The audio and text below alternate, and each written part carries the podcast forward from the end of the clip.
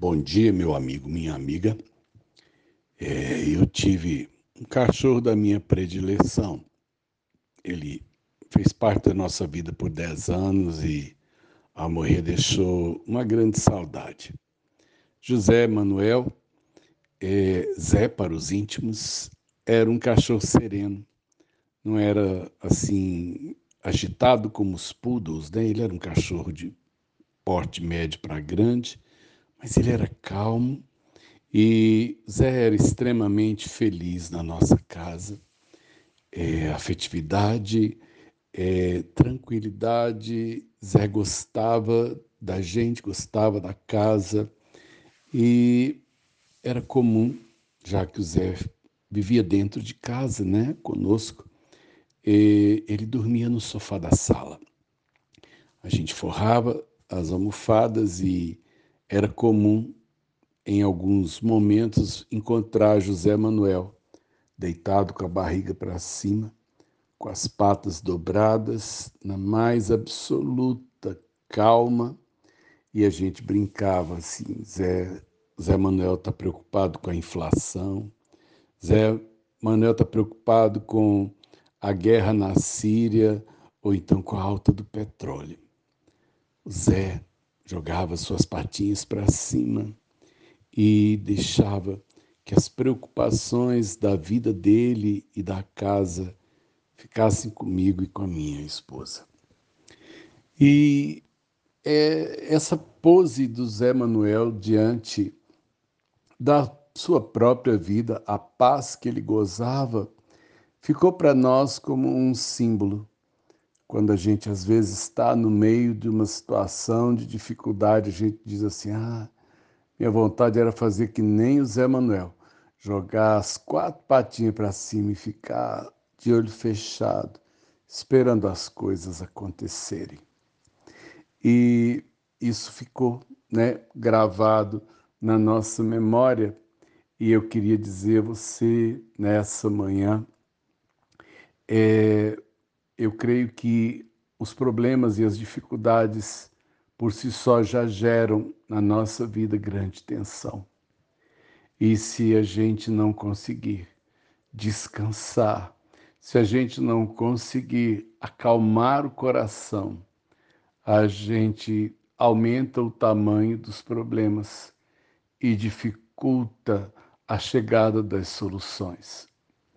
É, nós sabemos que não podemos ser irresponsáveis com os problemas. José Manuel não se preocupava porque a gente cuidava da sobrevivência dele, da saúde, a gente o levava para o lazer, a gente dava o banho, dava comida. E nós às vezes achamos que somos nós que cuidamos de nós mesmos, mas eu tenho um Deus sobre mim que cuida de mim cuida dos meus filhos, a, cada um deles a mais ou menos mil quilômetros de mim. Cuida dos lugares onde eu não posso ir e que Ele cuida lá. Abre portas onde eu preciso, fecha precipícios onde para mim é arriscado. Eu confio nesse Deus que é sombra, cuidadora sobre a minha vida. Isso não significa que eu não passe pelas dificuldades, mas eu não vou me afligir por elas, porque do contrário, a minha aflição só aumenta o peso das dificuldades e não resolve as, as crises nas quais eu preciso de paz interior para sair delas. Me lembro que no capítulo 7 de Gênesis, quando a narrativa fala do dilúvio. Diz a palavra no versículo 17 que durou o dilúvio 40 dias sobre a terra, e as águas cresceram e levantaram a arca de sobre a terra. Predominavam as águas e cresceram sobre modo na terra, a arca, porém, vogava sobre as águas. A arca de Noé, quanto mais água caía, mais distante ela ficava do mundo, mais perto ela ficava do céu. E nesse momento Noé não podia fazer outra coisa que não fosse esperar a chuva passar e aguardar na certeza de que Deus iria cuidar dele. Hoje estamos finalizando o primeiro mês de 2022.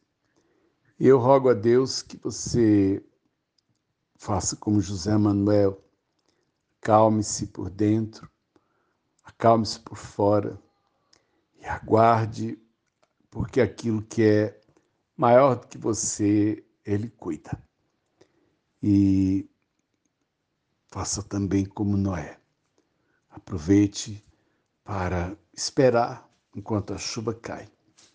A chuva te deixa mais longe da terra e mais perto do céu. É assim que Deus conduz as nossas crises. Sérgio de Oliveira Campos, pastor da Igreja Metodista Goiânia Leste, graça e paz.